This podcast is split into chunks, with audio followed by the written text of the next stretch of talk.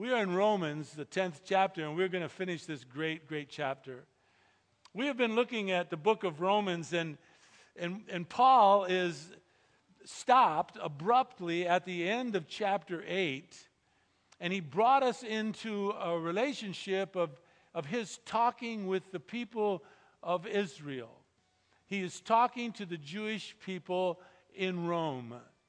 And for the most part, it appears that they have pushed away the whole idea of this thing called the Messiah and this whole idea of Christianity. And he has been teaching all of the people about faith. And he is saying that your traditions, your religious background is not, is not what is at issue here. It is now a matter of faith and faith alone in Jesus Christ. You can't work your way there. You cannot do enough good things or give enough money or anything else to make yourself right with God. It is purely and only by faith. But then when he stops in chapter 8 and moves into chapter 9, he talks about Israel's past, how they reacted.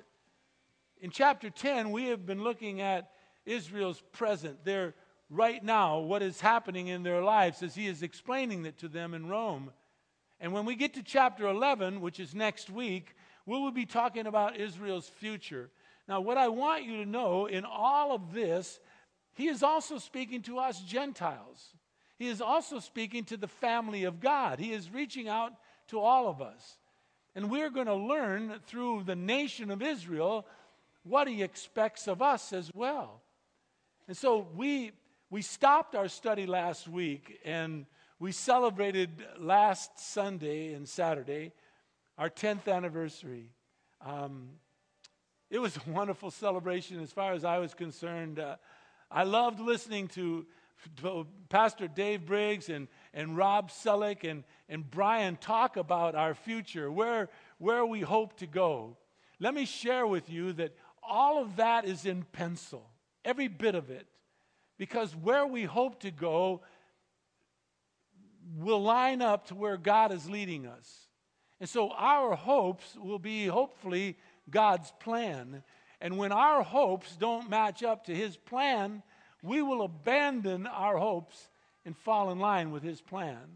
And so everything that we do and all that we are is to try to find out what does God expect from us as a group of people? What does He expect for us to do in our lives. And so everything that we plan is a hope. Hope this is what, what God wants us to do, but it's all in pencil. And when He changes, we change.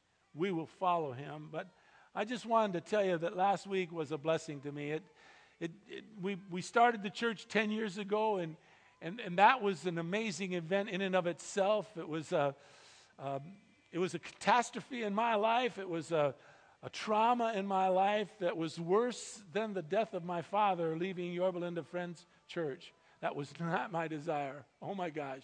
That was so far from my desire.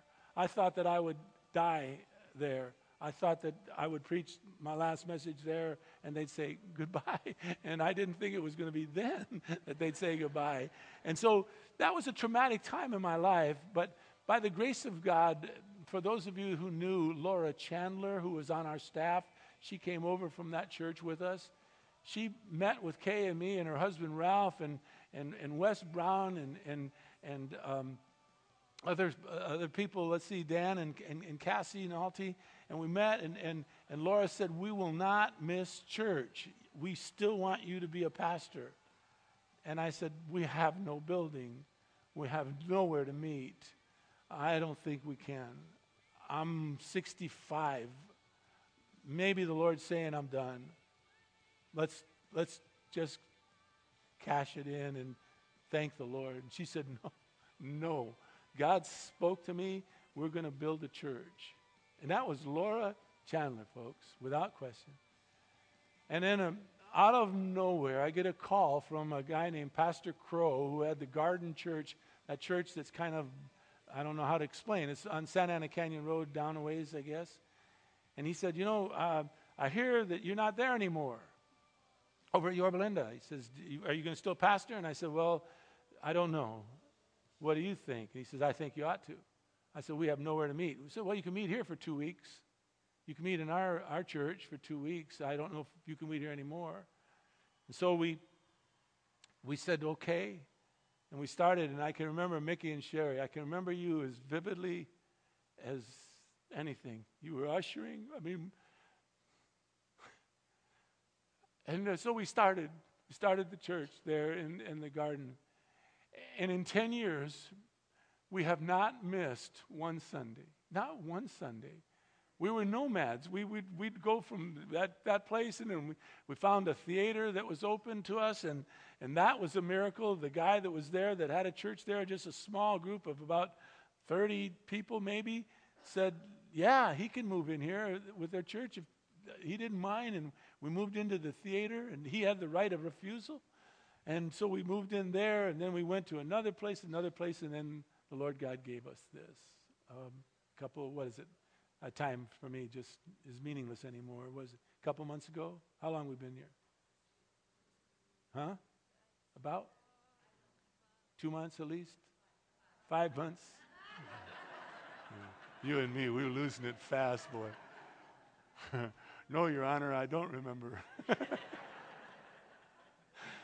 So, and this is the, this place has been beyond glorious to me. I I do love it.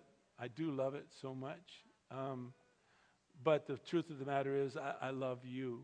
I love you so much, and I love the privilege of doing what we do here, week in and week out. And I thank you for that this privilege. And so, we celebrated ten years, and I pray that we have many, many more. I we have a plan for me, uh, as you've been told. Um, if I can last, I will go as long as the Lord God allows me to stand upright and not drool too much uh, on the on the thing, you know. And as as long as you want me, by the way, uh, it's not like oh you got it. I'm I'm no. We're gonna we're looking. We're we're we're, we're eagerly going to seek someone to take over for me, some younger guys that really loves the Word of God and will love people and um, we will we will seek that person out. We don't know who it is yet, but we will make that transition smooth and slowly. And I'm gonna we will make sure that he loves you more than anything else, and as well as the word. And we'll see what happens. But in the meantime, I'm hoping to stay at least till I'm 80. That's my hope. Um, and then after that, I think it'll just be bonus. I remember a long time ago, I'm going to get into the message, but let me just tell you this. A long time ago, uh, I got to meet uh, J. Vernon McGee. Gosh, I really love him. And um, I met him through a, a chapel. Uh, Andre Thornton was a baseball player with the Cleveland Indians, wanted to have chapel, and he said, uh, "I'd like to have Dr. McGee speak when we come in when the when we play the Angels." And I said, "Yeah." And then after him, do you want me to get Billy Graham? I mean, like I didn't know Dr. McGee. And he said, "No, I know him." And he says, "Here's his number. Give him a call." And so I called the number, and lo and behold, he answers the phone. I figured it was a secretary who's going to answer the phone or somebody. And you could, his voice is so distinctive that I just, I couldn't speak. And so I, I told him I, who I was. yeah. And he's uh, so. And I said, I'm a friend. I'm a, I'm a friend of, of Andre Thornton. He said, Oh, Andre, I bet he wants me to do chapel. And I, am going like this No, you got to speak. You can't. I'm on the phone. And, then, and so he ended up doing chapel. It was really a funny story, a truly true story. He did chapel with Cleveland. And on Cleveland, they had a guy named Denny, was one of the pitchers, and he was famous for throwing inside on hitters. In other words, for those of you who don't follow baseball, he would knock hitters down. And on the Angels was Don Baylor, who got hit more than anybody else in the, in the major leagues. And he got hit often because he stood right on home plate and he liked the ball inside. And, so pitchers wanted to push him back so they would hit him. And he hated Denny. He, it, Baylor hated Denny. So there's chapel. We had chapel with the Angels and we had chapel with the, with the Indians. And who's pitching that day? Denny. And who's playing? Baylor. And so Dr. McGee, J. Vernon McGee, is giving the message to both teams. During the game, Denny hits Baylor with a pitch and Baylor charges the mound, and there becomes this melee of fist fights. Guys are hitting everybody everywhere. And I don't know this story firsthand. I just heard someone said to Dr. McGee, Dr. McGee, Didn't you give chapel to these guys? Here's Dr. McGee's response Just imagine how bad it would have been had I not spoken. That's confidence, right? That's a man that is confident in his walk with Christ. I would have said, Oh, I know I shouldn't have spoken. It was probably something I said. Uh. No, he said, Just imagine how bad it would have been had I not spoken. No, man. So we invited him to speak over at our church, and he came to speak, and, and he just uh, was just such a blessing and such a wonderful, wonderful man of God. And, and uh, uh, it was just a thrill. I don't know where I was going with that story, but let me stop and let me get into the word. I'm so sorry. Please forgive me. We stopped in Romans chapter 10. Now, would you turn in your Bibles, please, there? And we stopped at what I think is the, the key that will unlock the book of Romans for us all. And it is verse 16. Paul is quoting Isaiah when he says that Isaiah said in verse 16, however, they did not all heed the good news. For Isaiah says, Lord, who has believed our report? In other words, we have been sharing the goodness of the God of Abraham, Isaac, and Jacob, and, and some, many, I take from verse 16, are not responding to the message. Who has believed us? And we learn that, that the key to that understanding is the word heed. The word heed in the Greek is hupako, H U P A K O U O. It, it means to listen intently, but more. It means not only to listen intently, but it means to listen with great obedience.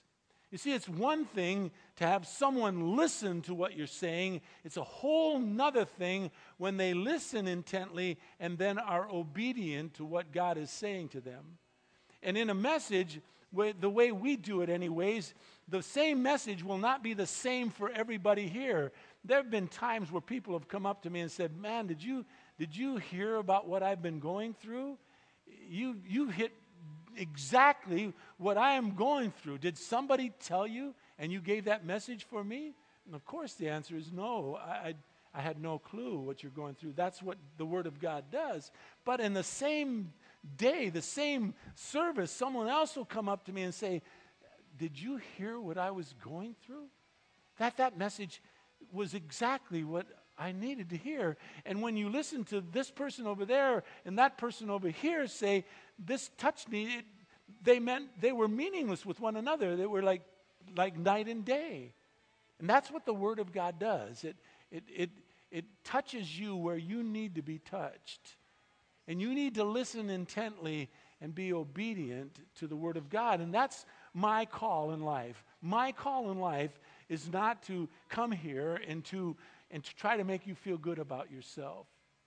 My call here as, as the pastor of a church, I think any pastor will tell you this our, our call as someone who will preach the Word of God, not, not give you a, a feel good message, but to, to really preach the Word of God.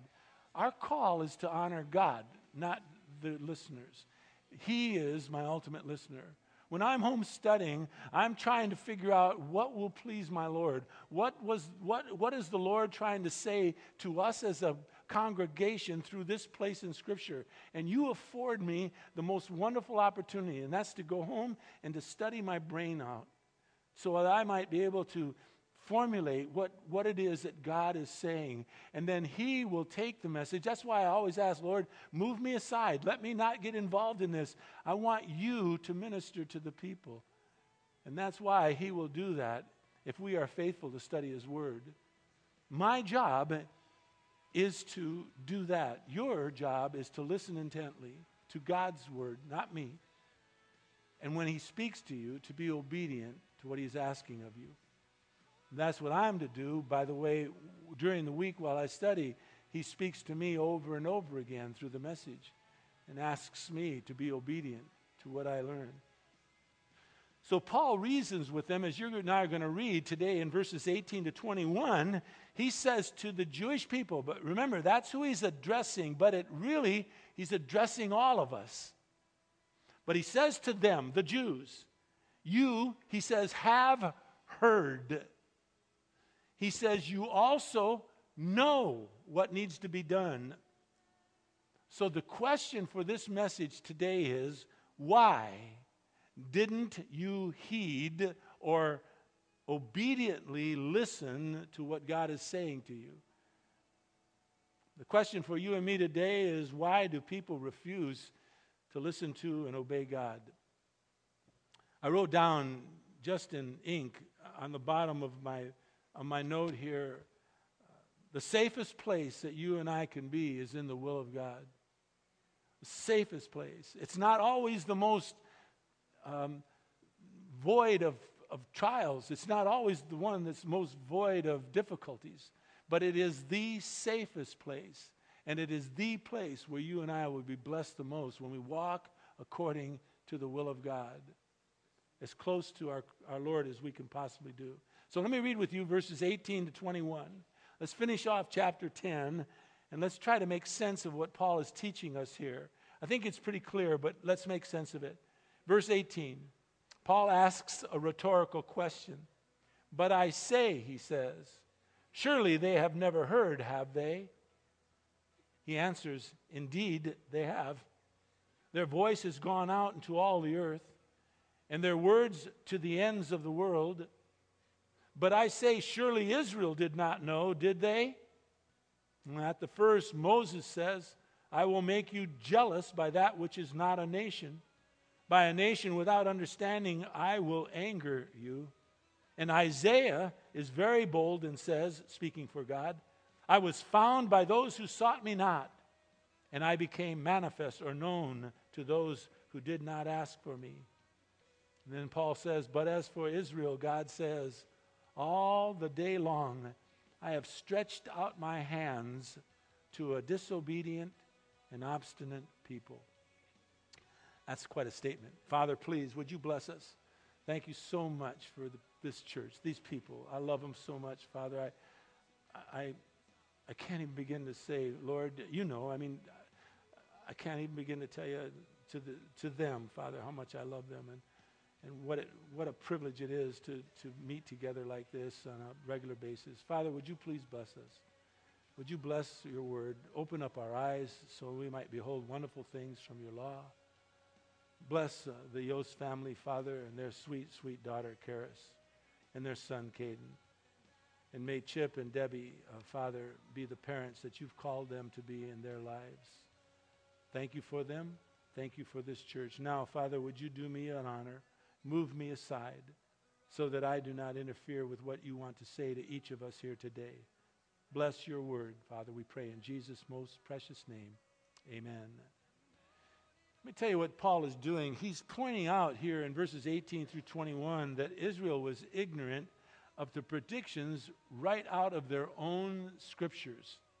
In other words, the ignorance of Israel was not based on a lack of truth nor a lack of opportunity to hear the truth because God's word was given to them. They are God's chosen people. And God asked Abraham and his descendants to go out into the world and to bless the world with the God of Abraham, Isaac, and Jacob. So they knew what they were to do, but consequently, they had no excuse. They had no excuse for not obeying, accepting, and heeding, listening intently, and being obedient to God's universal call for all mankind. You see, it wasn't because they didn't know, it was because they refused to follow after God's command. How does that fit with you and me? Let's stop there for a second and think. What is it that you and I can do to represent our Lord? Let me tell you what I, I do. Just not that you should do this. By the way, not all of it. We're not cookie cutters Christians. Each of us have a, a, a different uh, personality, a different call upon your life. But the other day, I had the privilege of going to lunch with a, a couple, and, and a, a, sweet young girl named Heather was waiting on us, college girl. And, and, and got to know her a little bit as she's waiting on us and just trying to make friends. And, and so when she brought the food out, I said, Heather, pray with us. I grabbed her hand. she grabbed my hand back, which is a good sign. I grabbed uh, my, my wife's hand and we, and we all prayed. And I asked the Lord to bless her. I, asked, I thanked the Lord for the food. I asked the Lord to bless her in her, her college education and that, that, that she would, you know, just follow after the will of God and do blah, blah, blah. And I just prayed. That was it. Now, I've done that before, and some people have said, No, I'm busy, and they, they won't take my hand and they go. That's fine. I, it's not that they have to, it's just something I do. It's something I do to, to kind of hopefully very gently share with them that the wonders of our God, that we can actually talk to Him. Midway through the meal, she came and whispered to me, Thank you. She, she said, You made me cry. I said, Oh, I am sorry. Did I embarrass you? She said, No. She said, Nobody has ever done that to me before. Then she said that I was kind. And I said, Well, really, my God is kind. He asks me to do that. And I just try to be obedient, Heather. And I said, Where do you church? And we talked a little bit about that. It wasn't like brain surgery. Uh, didn't have to go to seminary to do what I did. It was just a, hopefully, a gentle, maybe a reminder. It reminded me after when I told my wife, Did you hear what she said? No. She said, What did she say? I said, I almost made her cry because she said that nobody has ever prayed with her like that before. And it reminded Kay and me of a time when we were in Rome and, and this guy who was a maestro took us out to an Italian restaurant. I told you about this. And and I, I shared Christ with him. And right about midway through the meal, he said, Boy, my mother and my father would really be pleased with what you're doing. And why is that? I asked. And he said, Because they've been sharing Christ with me since I was a little boy.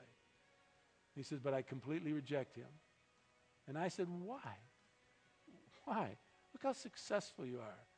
Why have you rejected him? And he gave me some just really a brutal answer. And I, I, would like to say to you, there in this restaurant in Rome, he fell on his knees and asked Christ into his heart, but he didn't. But I know one thing God used that moment. I don't know how. I'm not even certain where, but I believe God did. God will not let any of our word go out void. He will not.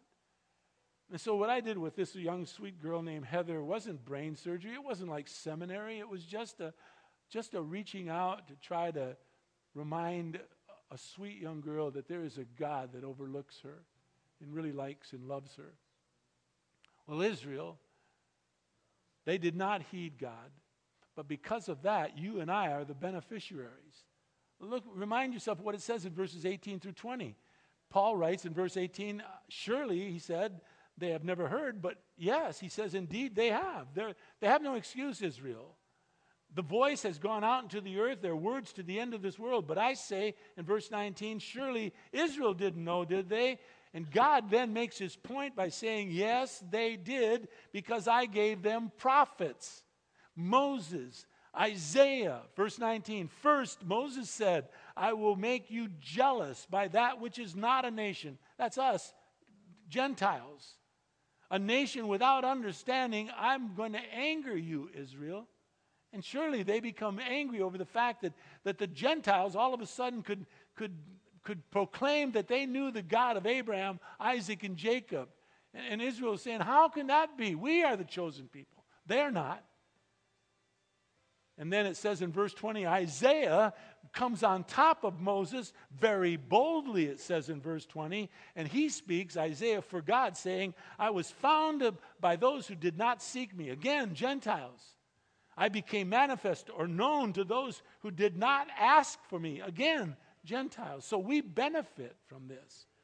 Moses speaks for God when he says, They, the Jews, have made me jealous with what is not God. Well, what did, what did they do to make you jealous, God? He said, They've provoked me to anger with their idols. Therefore, he says, I will make them jealous with those who are not a people us, Gentiles. I will provoke them to anger with a foolish nation. God calls us fools, and I think he's right, 100% right. In Deuteronomy 32 21, just as we read there, God would make his chosen people, Israel, jealous and angry. That was written some 1,500 years before Paul put a pen to a paper and wrote about and spoke to Rome. This was all proclaimed long, long, long ago. Moses declared the salvation message was to reach us, the Gentile people, as well as the Jews. And Isaiah did the same.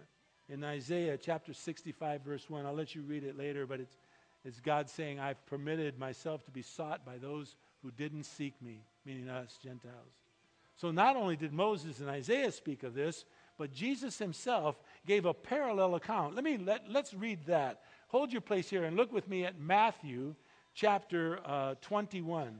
Matthew is the first book in the New Testament. I know you know that. It's to the left. Matthew chapter 21. In Matthew chapter 21, Jesus gives a, a, a few paral, uh, uh, parables. A parable is a, an earthly story with a heavenly meaning. Let me repeat that. A parable is a story, an earthly story, using earthly characters to give a heavenly meaning. And here, Jesus Christ, in front of the Pharisees, the, the religious, Jewish religious leaders of the day, chastises them over what Paul is writing about in Rome. Jesus says in this parable in Matthew chapter 21, starting with verse 33, he says, Listen to another parable. There was a landowner who planted a vineyard he put a wall around it, dug in a wine press, built a tower, rented it out to vine growers, and went on a journey. Well, basically, that's God, the Father, who, who gave to Israel uh, the vineyard, the, the, the Word of God, and told them to harvest it, get it out into the world. Verse 34 When the harvest time approached, this the landowner, this God, sent his slaves, that's the prophets, he sent them into the vine growers to receive his produce. In other words, give me back what you've grown. The vine growers, verse 35, took the slave, in this case the prophets, they beat one, they killed another, and they stoned a third. Jesus is giving the story to the religious leaders of his day. And then again, verse 36, he sent another group of slaves, more prophets, larger than the first, they did the same thing to them. But afterwards, verse 37, look at this. He sent his son to them, saying, They will respect my son. It says, verse 38, But when the vine growers saw the son, they said among themselves, This is the heir. Come, let's kill him, seize his inheritance. Let's take what is his. They took him, they threw him out of the vineyard, and they killed him. Therefore, when the owner of the vineyard comes, what is he going to do to those vine growers? Now, he asks them this question, and they know exactly what he should do. They answer, he's going, verse 41, he's going to bring those wretches to a wretched end. He's going to rent out the vineyard to other vine growers who will pay him the proceeds at the proper season. I mean, they are cutting their own throats. You know, I've said in the first service, and I want to say here God wants to bless us. He's got something that He wants to do in our lives. He wants to bless you. If you don't do it, if we don't do it, He will be blessed. He'll just do it elsewhere. It, it's in this story the vine growers who were there originally didn't do what God asked them to do. He's going to get it done, just not through them. Same thing for us as a church. We've got to pay attention to what God wants from us. And, and I'm not even certain what that is. But when we find out, we need to do that and listen to our Lord. Okay, so let's go in verse 42. Jesus said to them, Did you never read the scriptures? In other words, gosh, you guys, have you not studied the Word of God? The stone which the builders rejected, he became the chief cornerstone. This came about from the Lord. It is a marvelous thing in our eyes. Therefore, I say to you, the kingdom of God will be taken away from you. It'll be given to a nation producing the fruit of it. See, if they don't do what God asks them to do, it'll get done. He'll just give it to somebody else. Now, when the chief priest, verse 40, no, verse 44 I didn't read, forgive me. And who And he who falls on the stone will be broken to pieces, but on whomever it falls, it'll be scattered like they will be scattered like dust. That was a bad reading. Please forgive me. Verse 45. When the chief priests and the Pharisees, that's who Jesus Christ was speaking to, heard this parable, they understood that he was speaking about them. They sought to seize him, but they feared the multitude because Jesus Christ was held in high esteem by the people to be a prophet. They thought he was really something special, which he is. But they wanted to seize him and kill him at that moment. You see, right in front of him were the, the, the religious leaders of the day, and they just wouldn't listen intently to what the Lord was telling them, and they didn't want to be obedient. Why? Because they had their own agenda. Usually, that's what happens to those of us that don't want to follow the Lord. We just have our own agenda. We don't have enough time. We don't have enough money. We don't have enough smarts. You name it. You name it. Because of Israel's persistent rejection of Jesus Christ, you're in, still in verse tw- chapter 21. Turn to chapter 23 of Matthew. Listen to our, our Lord's lament over Israel. He says in Matthew chapter 23, verse 37, O Jerusalem, Jerusalem, who kills the prophets. That's what he was explaining in this parable. Who stones those who are sent to her. What he's playing in the parable. How often he says, I wanted to gather you, your chickens together the way a hen gathers her chicks under her, her wings. But you were what? What's the word? Unwilling. At least in the New American Standard. You were unwilling. What a statement. They were unwilling. They, they knew the truth. They knew what they were supposed to do. They were unwilling to follow the Lord. And so, Israel, God's chosen people who ignored his word, ignored his warnings, they sought after God, okay, but in their terms, not his. Remember, don't forget in this chapter, chapter 10, verse 2, look up at it for a moment. Paul acknowledged that they had a zeal for God. He says, I bear witness. They have a zeal for God, but not in according to what? Knowledge. You know what is going on? Those that were teaching about God were not teaching the Word of God. They were teaching their philosophy, their idea about God. And so they had a zeal, they had a, a love for this God, but they had no knowledge about Him. A terrible statement. And so God says to them in verse 21, if you'll go back now to Romans chapter 10, verse 21, he says, All the day long, quoting out of Isaiah chapter 62, I've stretched out my hands towards you. All day long, I've done that to a disobedient and obstinate people. Disobedient and obstinate in, in the Greek is A P E I T H E O. It means someone to contradict and to speak out against another. In other words, they, they heard what he said, but they contradicted it. They knew what he said, but they spoke against it. They changed it. Throughout Israel's history, for the most part, Israel has contradicted and opposed the truth of God and his Son, their wonderful Messiah, who has lovingly and patiently called her, as verse 21 reminds Israel, all day long, stretching his hands out to them. Okay, enough about Israel. Let's talk about you and me. Because it does cross over. What about us, Jew or Gentile? How patiently must God wait upon you and me? The warning's not just confined to Israel, this warning here. God is holding out his hands, waiting upon all of us to be obedient to his call. In Acts chapter 7, I, am not going to ask you to turn there because we're a little bit pressed for time. But in Acts chapter 7, there's a uh, Stephen. Stephen was just another man. He just he was true. He was filled with the Spirit of God, and he was a godly man. But he was just another man. He was sharing Christ, and and the people in Israel became irate with him, and they wanted to kill him.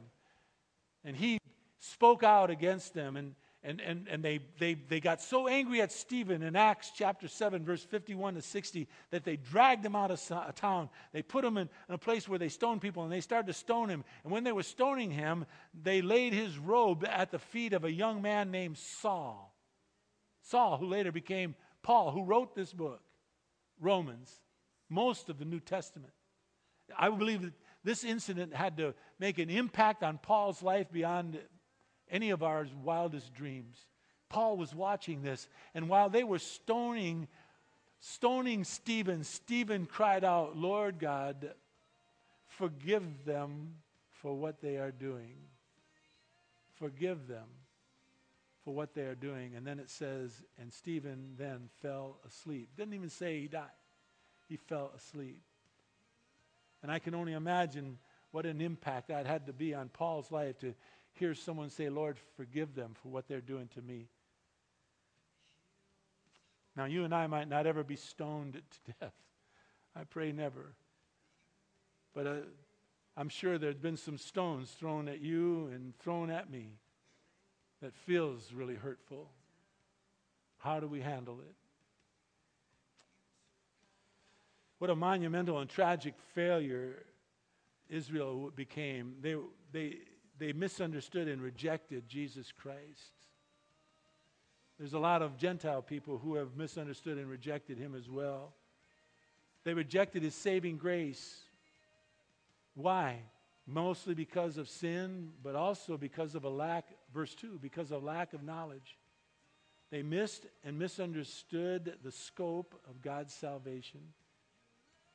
You know, it made me stop and think can you imagine churches where, and I've heard that there are quite a few that ask the congregation, don't bring your Bible in uh, because there's a lot of visitors that come, and we don't want to embarrass them or make them feel uncomfortable. And so we'll just give a, a kind of a generic message and, of the day, something topical. Won't, uh, won't share too much so as not to embarrass anybody. And I thought, when I wrote down, can you imagine some of the people who came to church with a zeal, wanting to know God, but found no knowledge. And there they are standing before the judgment seat of God. And out of the corner of their eye, they see the pastor who is speaking to them, just giving them a gentle rub down so as not to offend them. Can you imagine how the how disappointed and angry they might be? Realizing that that pastor was not willing to study hard enough or to be obedient enough to the call of God to give them the Word of God so that they might have understanding of how to come to Christ. You don't have to worry about that here. I'm not here to give you a rubdown. I'm not here to please you, as a matter of fact. I'm here to please God. And He wants me to tell you the truth. By the way, for we move on to chapter 11 next week, I want to share with you that God has not given up on Israel, not even, at, not even a little bit.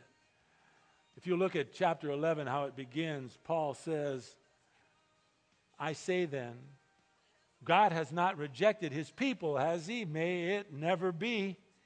For I too, Paul writes, am an Israelite. I am a descendant of Abraham. I am of the tribe of Benjamin. Paul is saying God has a purpose with Israel, and we'll clearly learn what that is. In chapter 9, we saw that God dealt with Israel in the past. In chapter 10, we see that he is dealing with Israel right now. And in chapter 11, we're going to see that he will not give up on Israel. He will deal with them in the future. And what he will do with Israel, he will do with you and me as well, by the way. You see, as Israel has a second chance, another opportunity, so do you and so do I. Our opportunity is staring us right in the face. God is saying to you and to me, listen, listen, listen intently to my word. And what you hear I myself say to you, be obedient to it. The safest place that you and I can be is in the will of God. Safest. It doesn't mean that it's not going to be filled with trials or difficulties. It's just the safest place that we can be. So, what does our Lord ask of you and me? Simple. Romans chapter 10, verse 16. Heed. Heed. Heed his word. Listen intently and be obedient. Now, what does that mean to you? I don't know. I really don't. It varies from person to person. I know what it means to me. Last week, when we were talking about us as a church, Rob Selleck really honored me. Um, really honored me. Uh, he didn't realize how much. He had said to you folks that, that Pastor John gets opportunities to speak other places, but he doesn't go. He chooses to stay here. That's the honest truth. I've told him that. I used to get a lot more opportunities to speak than I do anymore. I hardly get a call anymore because I've said no so often to other churches and other places. But the truth of the matter is, at 75, I don't have the energy to preach other places. I don't have the energy to study a lot more than what I do for you. As a matter of fact, I make it a habit every Saturday. I told this to the last service. Every Saturday between 12 and whatever time the Lord allow me, I go to sleep. I take a nap in the afternoon every Saturday. I, used to do when I was a ball player. When I was playing ball, I used to take naps in the afternoon.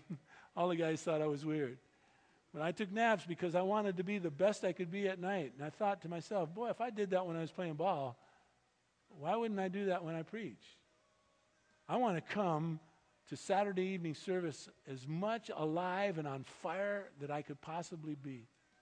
And so I take a nap. And I've found that if I can nap, I feel stronger on Sunday too. And so it covers over.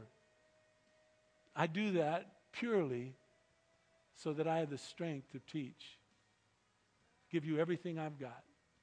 Now, when I go home about 3 o'clock this afternoon, I'm going to fall asleep whether I want to or not.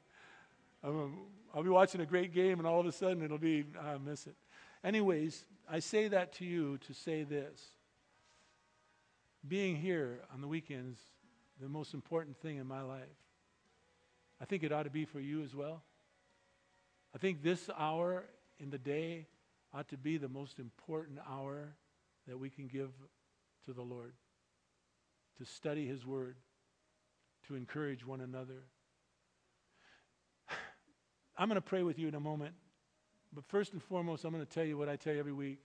But I'm going to say this so hard I can't even believe. I, please, I love you so much. Thank you from the bottom of my heart for the past 10 years. Thank you for allowing me to be a part of this church with you. I love you more than you'll ever know. Thank you. Father, we want to thank you most of all for your grace and the study of your word. May we be a people who hear the warning to Israel and not say, well, they better listen no, no, we better listen. We better hear you speak to us as well. We need to listen intently to what you're saying to us. And Father, be obedient.